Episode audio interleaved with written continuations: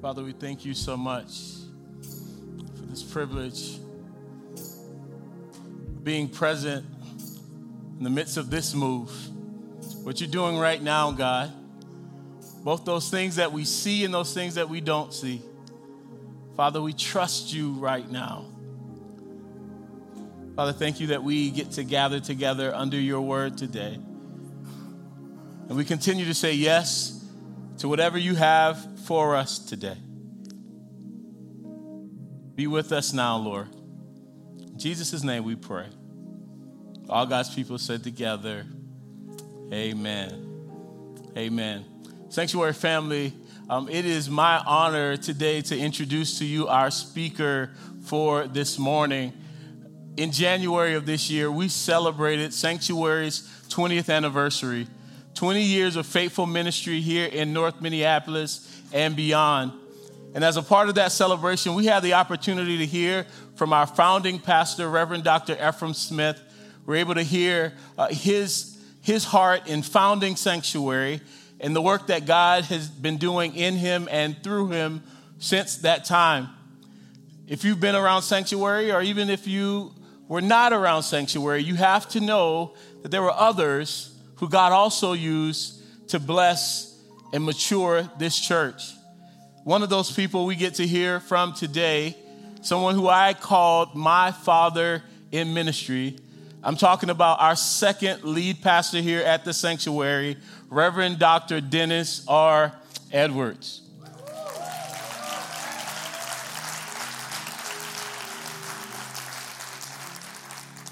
God knew what God was doing when He called Pastor Efrem to start Sanctuary. And God also knew what God was doing when He called Pastor Dennis to be our second pastor. During his tenure Pastor Dennis helped us to fall in love with God's word. He taught us the importance of discipleship. And he's one of the reasons that I know without a shadow of a doubt that all the good work that we seek to do in the world, all the work of justice and reconciliation across lines of race, gender, and class, he's the reason that I believe none of that is possible apart from it happening in the context of a Bible believing, disciple making church. And so, if there are things I do and say that get on your nerves, you can blame Pastor Dennis for that. But he has been an incredible part of God's work here at Sanctuary. He shepherded this church from meeting in schools all across North Minneapolis, and he led us during the time of the construction of this building that we all are in right now and if you know, you know. That is a very difficult thing for many churches. And I could literally go on for hours saying how much this man has meant to me, but you didn't come here for that today. And so, Sanctuary, will you indulge me? Would you stand on your feet and help me welcome Reverend Dr. Dennis R. Edwards? Thanks again. Thank you, man. Yes, sir.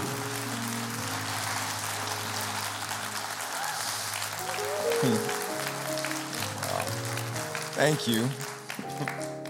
It really is a privilege and a blessing to be with you all. I um, uh, I was I mentioned even at the earlier service how full of emotion I am. I last time I was here was uh, Pastor Edwin's installation in July of 2019, and uh, I left here in J- J- July of 2018. Yeah. Um, and yeah, I do remember, as some of you, of course, remember well, even before my time, lugging things to Ann Wotton Middle School and setting up and taking down. And then to North High School, setting up and taking down. And then um, the Lord allowed us to have this space. And we had been in it, oh, barely a year when I sensed the Lord was calling me to, to be a full time professor. I've been a, a, um, a PhD in New Testament for a long time and taught adjunct for a long time, but they had a chance to teach full time. Now I'm actually the dean of North Park Theological Seminary. Yeah, thank you.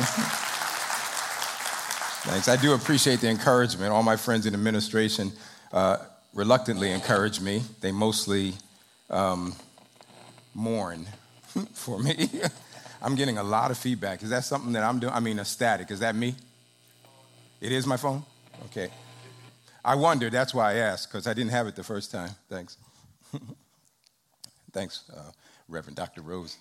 I am, I am, uh, I love you all. I, re- I love you, Pastor Edwin. I love you, Pastor Rose. And I love Sanctuary. I'm really grateful to be back. Um, my wife, Susan, is, uh, is uh, somewhat reluctant to not be here, or sad to not be here. I say that because she's with grandchildren. And uh, when we left, we had one grandson, and now we have five. And uh, so she retired in December. And basically, this first quarter of the year, January, February, and into March, I've only seen her a handful of times because she has been visiting uh, children in Florida, grandchild in Florida, grandchild in Maryland, grandchild now in Michigan, two grandchildren in Michigan.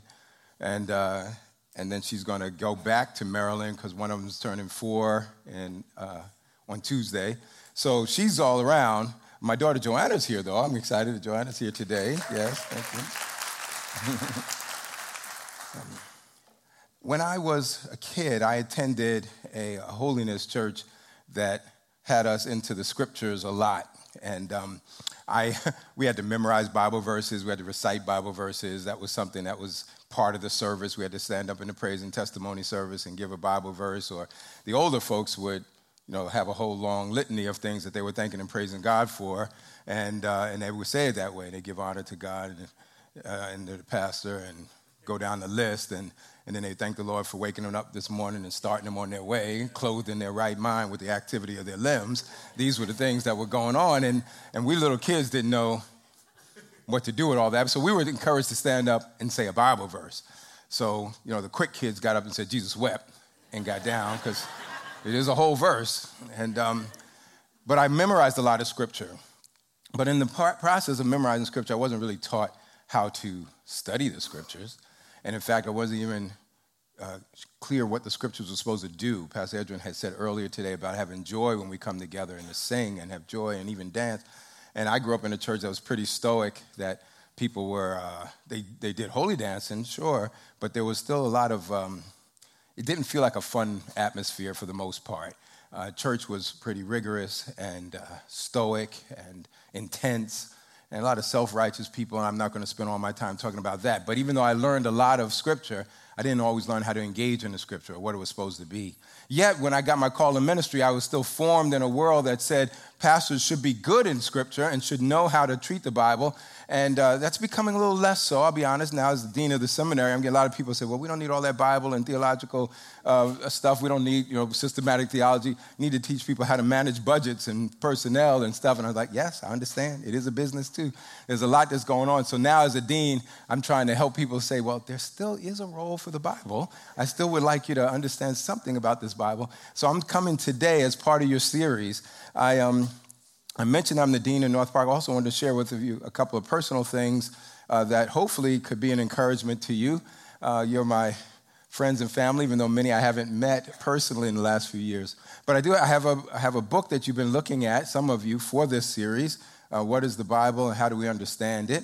Um, and uh, but, but, I have a few books that are coming out this year, um, or chapters in books. I wanted to share that with you. I forgot to put it up on a picture, but. Um, one is a book I'm co editing with a friend of mine at Princeton Theological Seminary, Lisa Bowens, and we're co editing a book called um, Do Black Lives Matter? Subtitle How the Scriptures Speak to Black Empowerment.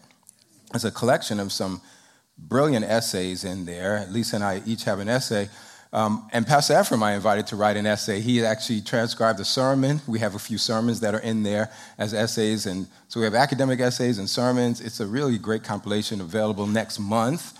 Um, so that's one book. And then there's a book called um, The Dictionary of Paul and His Letters. It's a scholarly compendium of essays that InterVarsity does. They're up, uh, updating, the second edition now. And I have three essays in there um, Dictionary of Paul and His Letters. So that's also available in April. Another one in the spring is a book called The Least of These, edited by Angie Ward from Denver Theological Seminary. And I have an essay in there on justice called Do Not Withhold Good. And, um, and then a book that I've written called uh, Humility Illuminated. It's a sort of a biblical theology of humility with a lot of practical instruction, which will come out in the fall with uh, InterVarsity Academic. So I'm grateful to have this, those opportunities to have written stuff. You know, when everybody was on lockdown and complaining, we introverts were like writing. so, trying to get some stuff done.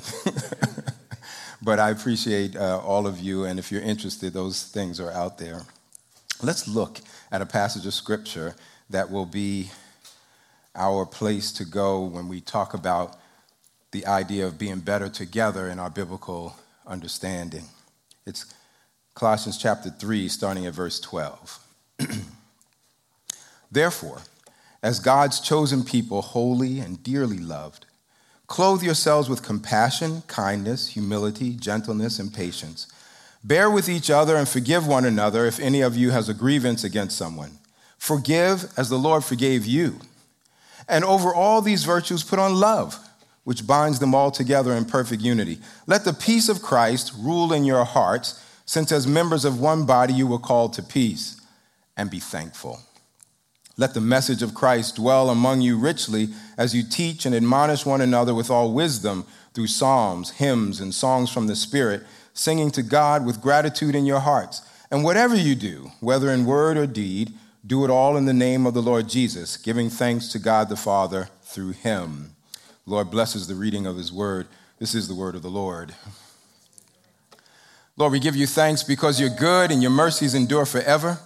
We are grateful, Lord God, for this opportunity that we have to look into the scriptures together. And I pray, Lord God, that you would help me to communicate in a way that would be helpful and fruitful for your people. And Lord, help me to, uh, to, to, to communicate the truth from these wonderful words of life. And I ask, Lord, for your Holy Spirit to guide us now in the name of Jesus. Amen. Amen. This passage is really more about the communal life of the church as Paul's given instructions to the church of Colossae up there in what we call Turkey now. And in that, those instruct, instructions for this one another life includes letting the word, or in the NIV it says the message of Christ, dwell among you richly. I like the translation among you. The old King James would have said in you. And we Americans tend to read every Y-O-U in the Bible as singular because we think it's all about us. So, but that word of Christ dwelling among you, there's a communal sense of how the word of Christ is supposed to be at work among God's people. And so that's kind of what I want to talk about today this communal sense of the word of God and among God's people. When I get to teach Bible, which is I love to do, and I get to do it at the seminary level, um, I often show this cartoon. Now, this cartoon, I, I came across this cartoon. I was a really young pastor. I was younger than Pastor Rose, and I cut it out of a, out of a journal, um, leadership journal. I didn't think to write the date or anything. I didn't think to cite it. I didn't have my doctorate then, and I was thinking, oh, this is just cute. Now, if I want to cite it, I can't put it in a publication because I don't know where it came from. But I'm going to show it to you. I know it's leadership journal. I just don't know when. And uh, I used to have it on a overhead, a transparency for overhead projector. That tells you how long it's been. But the caption here says, I think Paul wants everyone to say what this verse means to you. Now, when I first read it, I busted out laughing. I was laughing so hard, that's why I had to save it. Because that's pretty much every Bible study I've ever been in my life is when you go around and say, Well, what does this verse mean to you? And, and then, if you think about it, that Paul would want us to do that, uh, there's so many levels to this that just made me crack up. Now, some students, when they look at it, they, they start to do exegesis on the cartoon itself. Like, why are they dressed this way? Who gets to hold the scroll? All those things. I'm not asking us to break it down like that. It's just, but that caption is really kind of intriguing because it's, it's, well, I could ask you if we were in class, I'd ask you what you would find interesting about the, about the caption, but I'm, I'll, I don't have time for that, so I'm going to work with things that people have said to me in the past. For some, it was funny. People in my age group have been in a lot of Bible studies and a lot of church, and it was funny. And part of the funny part is the Apostle Paul, from what we know of him, doesn't particularly want you to project meaning onto this passage. He's trying to communicate something to you. So it would be really absurd for Paul to say, No, no, you just tell me what you think I mean. But I noticed that people stopped laughing when, this, when I showed the cartoon. And in fact, nobody laughed when I showed it just now. Nobody here.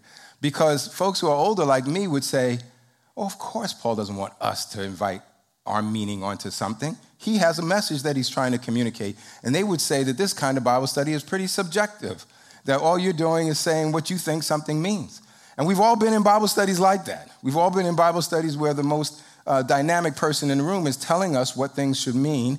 And even if we don't agree, we sit there and nod our heads because, you know, it's that person. They're the extrovert, or, or they're the person who seems so strong in the room that we don't really want to challenge that person until we get into the parking lot and we challenge them, you know, just with our friends. But I know how things go. I've been at church work for a long time. I'm just telling you. Um, so, so there's a certain subjectivity with this. Yet, on the other side of it, and I'm finding with younger people particularly, it's not funny at all. They say, Of course I should say what it means. There's an expectation that they're supposed to give their meaning to something and almost forget that this is ancient communication, that there actually was a Paul who wrote words to some people and he had an agenda in writing them. We almost forget, it's almost irrelevant to us. It's like, well, just read some verses to me, and if they make me feel good, then yes, I affirm them. If they don't make me feel very good, then I don't want to read them anymore. And we forget that they're ancient communication to real people at a real point in time. So when it comes to studying the Bible, it's helpful to remember that it is an ancient library. It comes all intact now. I know you can go get it in the store, you can take one out the hotel room, and it's all, all put together for us the Holy Bible. And we think it all came at the same time because we can buy all the words at the same time. So we'll read a verse here, read a verse there, read a verse here, throw it all together and make a, you know, a word salad. And that would be, you know, good enough.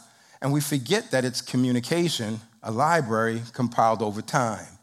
Now, you're getting a little bit of New Testament scholar stuff here, so please don't fall asleep. Well, if you fall asleep, that's okay. Consider a nap a gift that I'm giving to you. These books were compiled over time by many people. And even though the Holy Spirit inspired the writing, still used people. I mean, of course, God could have just written it in the sky. God could have just written it on a wall, like in Daniel. It's not, it's not like God needed people to put a pen to paper. God used people, real people, in real time to write what they knew, what they thought, what they perceived, what they heard from God, and write with their psyches intact, with their world around them, engaging all that it is. It's a human and divine book. So there's a few things I like to point out when I talk about studying the Bible. That's the first one is that scripture tells a story and it isn't a collection of magical incantations. Now, some people do approach the Bible that way. If you've seen any of those kind of mystical sort of movies, and some of you, you know, you Christians don't go to movies, but some, some people would see a movie like, you know, like Harry Potter, a whole bunch of them, and uh, the mummy, and there's like a whole bunch of them. But there's always a scene in a movie like that where somebody comes across something mystical and they recite it. They say an incantation or they read from some ancient book and stuff starts happening. You know, Wingardium Leviosa. You don't know what's making the thing rise. You just know it's doing it, right? I mean, you're taught to say the spell like Hermione does. And uh, don't worry, I was just saying something came from a movie. I don't actually believe that. Just, just, just a little disclaimer, just so you know. anyway, um, but for some people, when, you, when, when, when they read the Bible, they, they wanted to do the same thing. That if they read the incantation, then the magic is supposed to start happening. And the Bible is not meant to do that, it's meant to do something on us. It's meant to do something to us. It's meant to do something through us. Now, God does work powerfully, but that's what the Bible is doing. It's helping us connect to that powerful God, not just words in the abstract. So the Bible tells a story. That story is a Christ centered story. Jesus is a climactic a part of the Bible. Bible certainly tells us about a Trinity, tells us about so many things, about people, places, events, all sorts of things. But Jesus is clearly central figure there. The New Test, the Old Testament is building up to the coming of Jesus. The New Testament reflects on the life of Jesus telling us about him and telling us some things about the Christian community in light of him coming, and even anticipates him coming again. So Jesus is central to the, to the scriptures. Um, the scriptures story becomes clearer with the Holy Spirit's guidance, is my next uh, point there. The scripture becomes clear with the Holy Spirit's guidance. Now, look, you don't have to be a Christian to study the Bible. I mean, anybody can study ancient languages and, and, and understand the, the words and the things that are on the page. But if you want the story to become clearer and have meaning for your life, that's a spiritual enterprise. And we'll talk about that more in a minute. But the point I want to emphasize today, since this is my turn, um, the invitation for this week, is that scripture story is best discerned in community. Scripture's story is best discerned in community. And I'm going to talk about what I mean by that community. Because God uses people to help us understand what the scriptures are saying. And I've come to believe that point, really. Scripture story is best discerning in, in community. I was part of a church where a person had positioned herself as a prophet, and a lot of people were really just really taken by this woman in many ways. And she, at times, well, much of the time, exploited that. And it was really, it was kind of sad to see. And in, and in one tragic situation, she had prophesied that a person who was dying of cancer was going to, to live. She had, had prophesied this person who was single and not married or anything, but would eventually marry and have a child. She said the sex of the child, said the name of the child, had all this elaborate stuff, and wouldn't let me go see this person because apparently I wasn't going to co sign on, the, on all the prophecy. But finally, a friend of mine said, Look, you're the shepherd, go see your sheep. So I went, took one of the elders of the church with me. And when we got there, the family, and the irony of all this is that the sick woman's father is an oncologist, a cancer doctor. And he's talking to the elder while I'm talking to the young sister who was dealing with the cancer. And when my friend and I were driving back home, he was telling me how frustrated the family is because this young woman would not talk about final arrangements, would not talk about implications of what happened if she died because she was convinced that she was not going to die. Um, she did die, and I know, depending on your background, you might have been hoping the story was going to go another way, that the prophet would have been proven right. But no, it, it, was, it was a horrible mess. And I'm in the middle of it as a pastor trying to negotiate a lot of these things. And honestly, I think the story wouldn't have gone the way that it went if there was a broad enough community of people who were studying the Bible together because in their study, they both told me this that they were studying together, just the two of them, and the wind blew, and the Bible opened to Ezekiel 37, the, the story of the dry bones. And so they got this word from God that there would be a, a rebirth, a resurrection, uh, if you will. All of those things sound actually kind of cool, but that doesn't say anything about what was happening in that Bible passage. And unfortunately, it took a whole bunch of people down a particular path. It's not the first time that's ever happened in human history or in church people's history.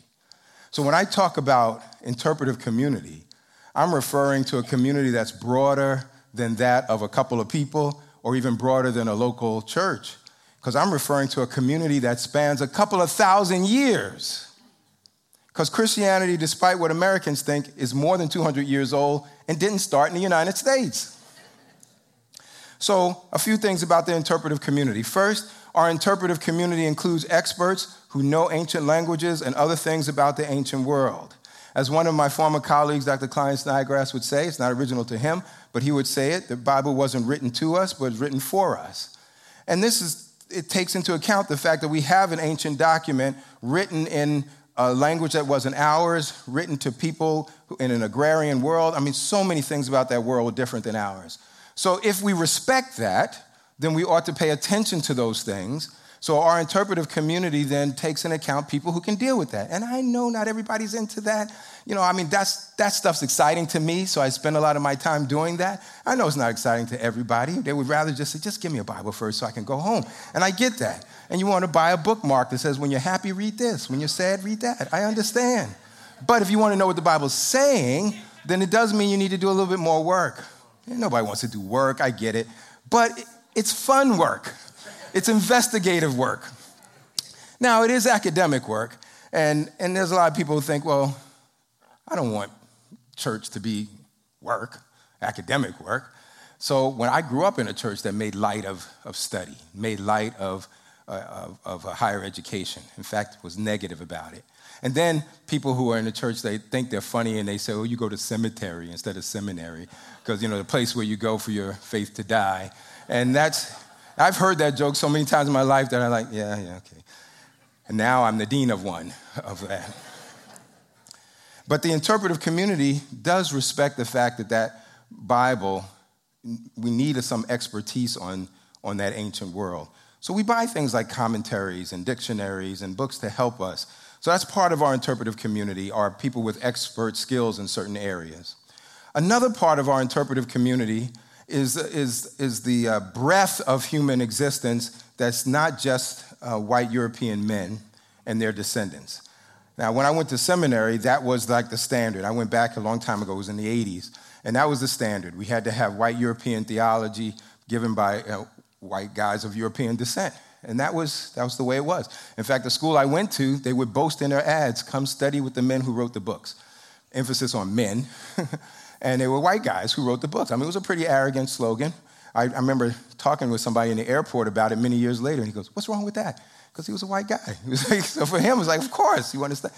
Uh, well, I think there's more to our study than, the, than, the, than a particular stream that comes through a certain group. In fact, it should include people from a variety of backgrounds.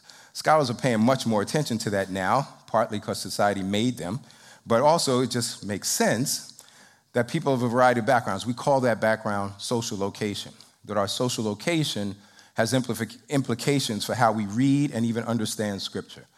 Now, I could spend a whole day talking about that. I'm not going to do it, but I'm going to give you a little illustration.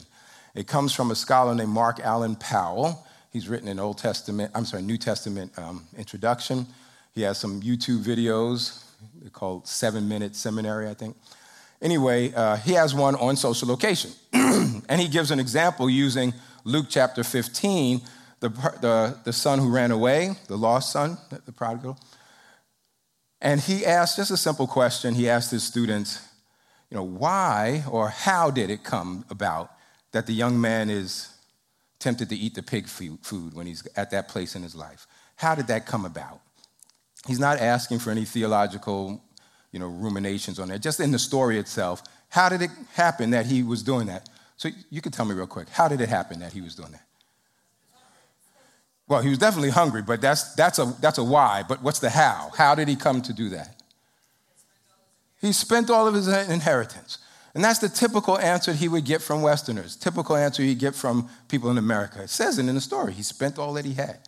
Now, when he asked, when he taught this in St. Petersburg, he asked them that same question. About 80 to 85% of his students said, because there was a famine in the land. And in their collective consciousness, they remember during a war when the city was besieged and over half the population died of starvation. It says that in the text, there was a famine in the land.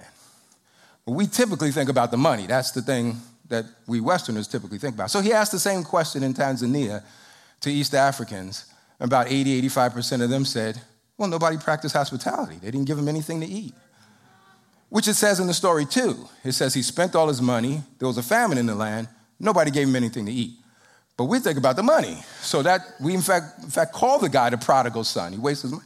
We could call him the hungry son. We could call him the lonely son. I mean, there's a lot of ways we could describe him after he got to that point in his life. But for us, it's about the money. So it doesn't change what happened in the story. But what his illustration has given us is that different eyes on the passage start to ask different questions and start to prompt a few other insights. So, our interpretive community ought to pay attention to social location. Another way of saying that is that we all bring a certain set of lenses to our Bible reading. And often we don't respect that. I was at a, at a preaching at a camp one time, and this guy was a white guy who was hearing me speak, and I was actually talking, I was a young guy, my goodness.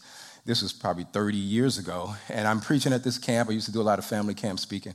And, and he came up to talk to me later and he said, Well, there was a black family in his church. His camp was almost all white. And uh, he said, he didn't understand why this black family left the church. When they left, the father said, Well, I don't have to be white to be a Christian. And this guy said to me, Well, what does he mean? He said, We just do things according to the Bible. I said, Everybody thinks that. I said, You probably meet at 11 on a Sunday morning. That's not in the Bible. I said, You sing songs of European background. That's not in the Bible. And I started listing off all these things. I said, You do because your church decides to do them. They're not particularly biblical. And he sat there just kind of dumbfounded, like he didn't know how to respond to me. Because a lot of what we do is a, is a product of our social location. Our interpretive community, thirdly, spans time. It's ancient as well as contemporary. So just because something is old doesn't mean it's bad or wrong which is good for me to hear because I'm getting old now. so, Christianity, like I said, is more than a couple hundred years old. So, it's reasonable to think what did our ancient forebears think about Scripture? What, what did the words of Jesus mean to illiterate peasants in North Africa? What did our African American ancestors think about Scripture? My friend that I mentioned earlier today, Lisa Bowens, I mentioned a few minutes ago at Princeton, she has a whole book on African American interpretation in the 17th and 18th centuries, at least how they interpreted Paul when you look at, or more like the 18th, 19th century, sorry, um, interpreting Paul. And I mean, there's a history of people reading the scripture that just didn't start with us in this room. And so, and just because you read something and it got a tingle down your spine, it doesn't mean you know how the passage landed on the ears of the first listeners or even how it mattered to them. So I want us to practice a little bit. I just got a couple minutes left. So I just can give you a little example. If you look at Psalm 121 with me, I'm going to read it kind of quickly and then just ask a few questions, which is my modus operandi here. Psalm 121. It says this I lift up my eyes to the mountains. Where does my help come from? My help comes from the Lord, the maker of heaven and earth. He will not let your foot slip. He who watches over you will not slumber. Indeed, he who watches over Israel will neither slumber nor sleep. The Lord watches over you. The Lord is your shade at your right hand. The sun will not harm you by day, nor the moon by night. The Lord will keep you from all harm. He will watch over your life. The Lord will watch over your coming and going both now and forevermore. Now, if, if we had time, like we were doing this as a Bible study, I would ask a bunch of questions. But the first thing I would ask is this heading under Psalm 121. It says a song of ascents. If you notice, it says it in 120, 122, 123. There's a whole bunch of them. So, anybody know what a song of ascent means? Yeah, I see a hand. It's hard for me to see a hand, so you could just say it.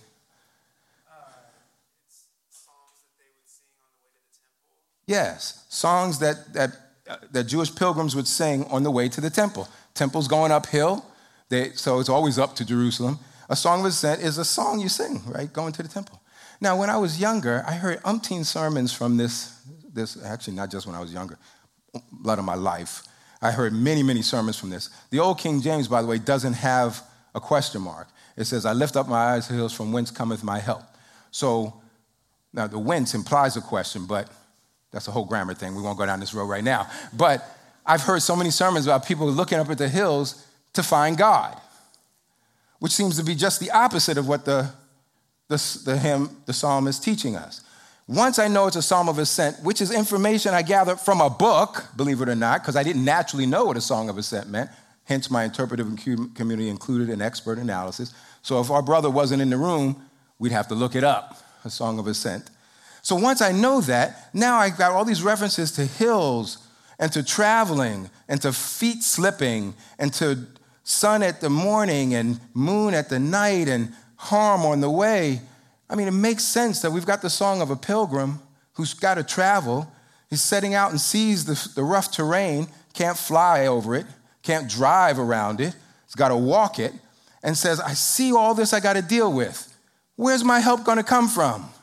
word of reassurance from the Lord. Well, that's where I'm starting. But it's reasonable then to ask a bunch of questions I have. I tell my students if you're doing an exegesis paper for me, you might want to talk to your children or to some children because children ask good questions. They ask the questions that you think you already know the answers to. And some of them actually have been doing this. I mean, why, why is it a poem? Why do we have this as a song? I mean, that's, a, that's the medium might be part of the message. I, got, I could spend a whole lot of time on that too, but I don't have a lot of time. But, but, but, but it's a question. I mean, once I know that the genre exists, it's reason reasonable we ask, why didn't he just make a list and say, look, God watches over you, God takes care of you, and just make a list? Why did we sing earlier today? Things that we could have just stood up on the platform and recited. Because music is part of the message, the medium is part of it. So the, the fact that it's poetry means something. How might the song have sounded to an ancient Israelite who's got to make their way to the temple? Maybe it makes it sense to sing on your way over an arduous journey. How might that poem fit into all of Scripture's story, how we understand God, the maker of heaven and earth? What it might it suggest about Jesus? Now, we can ask the Holy Spirit for guidance because we want to know well, how might this song speak to my situation? I'm not trekking over mountains but I do have a journey to, to traverse. And then, being an urbanite or a suburbanite, whose voice are we missing? I mean, we're talking about agrarian people here, and none of us are really that, or maybe there's a few farmers here, but for the most part, we're not that.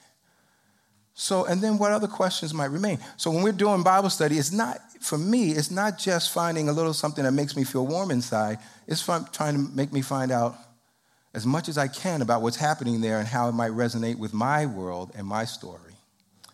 So, practically speaking, here we are asking questions of a passage, starting to dig into it a little bit, but then we get to the conclusion. And we have to say, well, so what? Which is what I tell my students to do too. If you're writing a paper, you might answer a bunch of questions, but so what? We come to the Bible with a certain posture, I argue.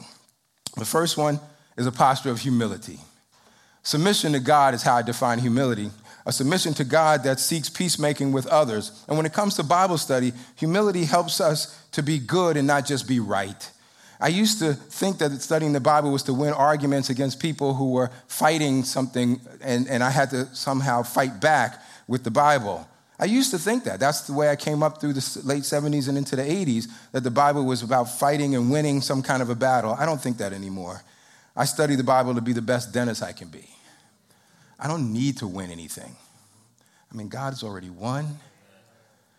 And the best thing I can do in this journey is to be the best me I can be, because that will help other people to the best, whoever you are. Secondly, is teachability, related to humility, but specifically a posture of openness, because no one human, no one human besides Jesus knows everything, not even you. And also energy. I suggested this already that um, the Holy Spirit doesn't necessarily bless laziness. We look for something quick and a quick fix or something make us feel warm, and we don't put in the work. But it's in, that, it's in this passage of uh, 2 Timothy over in chapter 2, where in the Old King James it says, Study to show yourself to prove a worker that needs not to be ashamed, rightly dividing the word of truth. Study. Um, it's a good 1611 word, study. But for us, when we hear study, we think just about the books. For them, study meant a devotion, a way of life. So you see in almost every translation now, modern translation, it'll say make every effort or be diligent, is how we translate that word, spoudazo, to make every effort. But study meant something like that back in the day, because remember the old song, Gonna lay down my burden down by the riverside. Gonna study war no more. Ain't gonna study war no more. Because study meant I'm not gonna commit myself to this, right? I'm not gonna devote myself to that. I'm not gonna be diligent about that thing. So study is really more than just the head, it's, it's, it's, it's a commitment to our whole selves. So we put in energy when we're trying to understand something that God is telling us. I also encourage a confident curiosity, confident to ask questions, because genuine curiosity can guide our understanding. And then, as I mentioned earlier, faith. You don't have to be a Christ follower to study the Bible. The words are there for anyone to study. But with faith, you get an understanding of how the voice of Jesus comes through to help us be the people we're supposed to be. It will guide my behavior because I want to be more like Jesus. So as I wrap up, let me just look at uh, 2 Timothy 3:16, a passage that you have engaged in your study earlier. 2 Timothy 3:16 says, "All scripture is God-breathed and is useful for teaching, rebuking, correcting and training in righteousness, so that the servant of God may be thoroughly equipped for every good work." So part of my so what is the practical part after I've engaged, after I've thought about what the scripture might mean, after I've listened to voices that are not my own uh, social location, I try to do the things that this passage says. If it's about teaching, what have I learned? If it's reproof, what issues in my life or the life of my community have been revealed? If it's for, for correction, what might we need to repent from? If it's for training in righteousness, what decisions might you and your community need to make that will lead to right actions? For equipping, what good works are going to follow our encounter with Scripture? Those are some practical questions that I think are worth asking, and not just about um, our own personal journeys, but our corporate journeys. Well, sisters and brothers, like I said, I get into this stuff. I can spend a lot of time doing this. I hope it wasn't too boring of a classroom session. I love exploring the scriptures, but I don't worship the scriptures. I worship the God who gave us the scriptures. The Bible's not a science book, it's not a math book, it's not even a history book, believe it or not. It's a divine love story that's showing us the ugliness of evil and the beauty of salvation. And here, here's the controversial part, perhaps. The Bible doesn't give us all the answers to all of our questions. Rather, it guides us on a path of faith to trust God who knows that we have these questions and that we have doubts and even fears. But He meets us in our humanness and guides us to a better way. So, right now, we're looking through a dim mirror. We know in part. One day, we will know fully, even as we are fully known.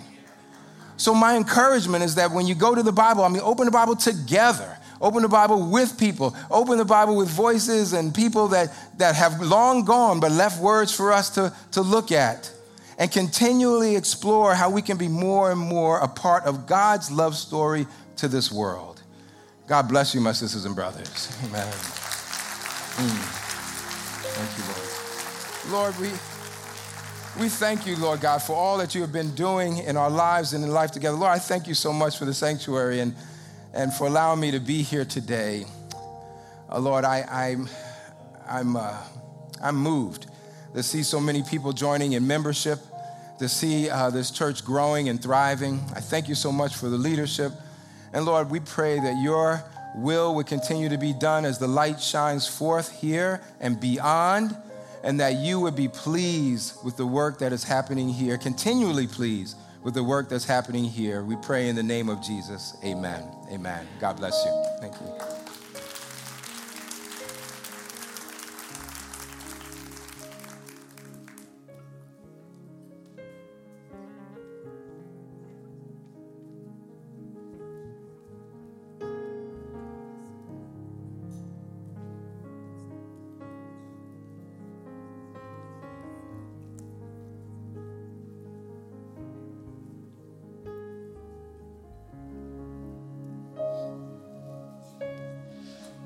Church family, can you put your hands together one more time? Help me thank God for Pastor Dennis.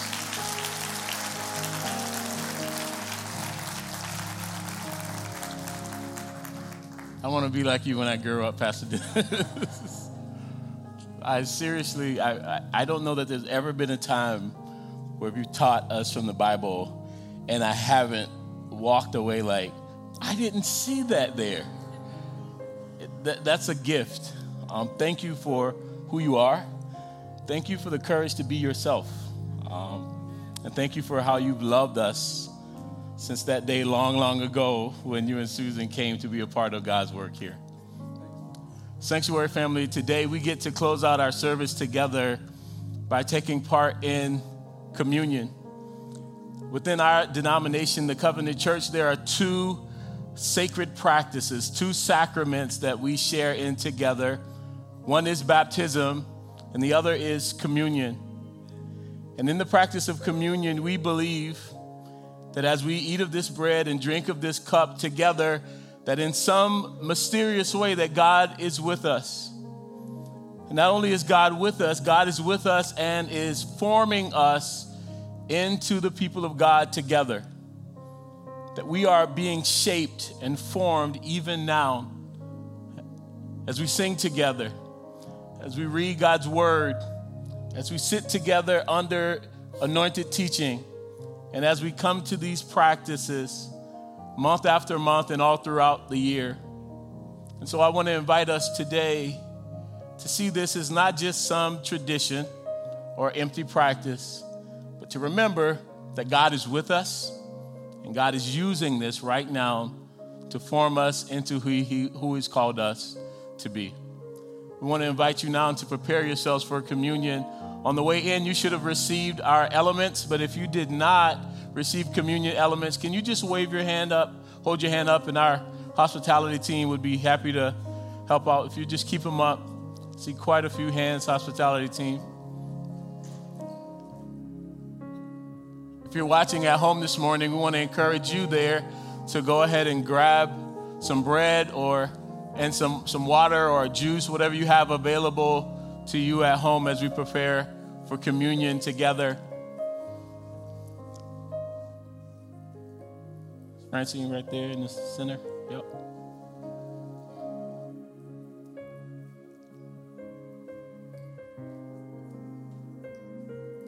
Then we have one here on the front.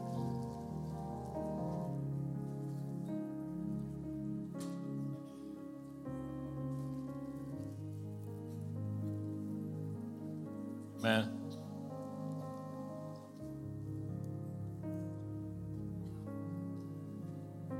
The Apostle Paul teaches us that on the night he was betrayed, our Lord Jesus took bread, and when he had blessed it, he broke it and said, This is my body, which is given for you. Do this in remembrance of me. Sanctuary family, you may now eat of the bread. Later that night, after supper, he took the cup and he said, This cup is the new covenant in my blood. As often as you drink it, do this in remembrance of me. We now drink together. The Apostle Paul goes on to say that as often as we eat of this bread and drink of this cup, we proclaim the Lord's death until he comes. And that's an encouragement to us until he comes. That right now in communion, we celebrate that God is with us in some mysterious way, but there is coming a day where he will be with us in the fullness of who he is. And we will be made like him. Brothers and sisters, I pray today that you've been blessed by our time together.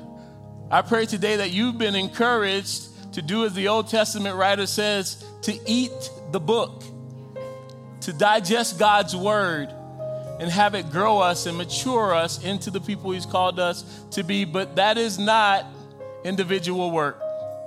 Let's do that work together. Thank you for leaning into this series, People of the Book. I don't know what all God has in store for us as a church, but I know we will need to be equipped with God's word to be who God is calling us to be. Pastor Dennis, thank you for again being with us and investing in us today. And I pray that all of us have been blessed by this time together. Let's stand together for our benediction.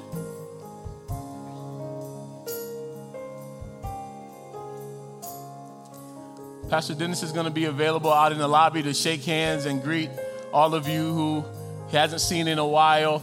We want to encourage you to pick up uh, his books, the ones that he mentioned, particularly the one that uh, we are in many ways shaping this series after. What is the Bible? It's a really small book, very easy to read and understand. Would encourage you all to grab that as well. But we thank you so much, Sanctuary, for allowing us to be a part of your week. You did not have to be here. There are many other places you could have been.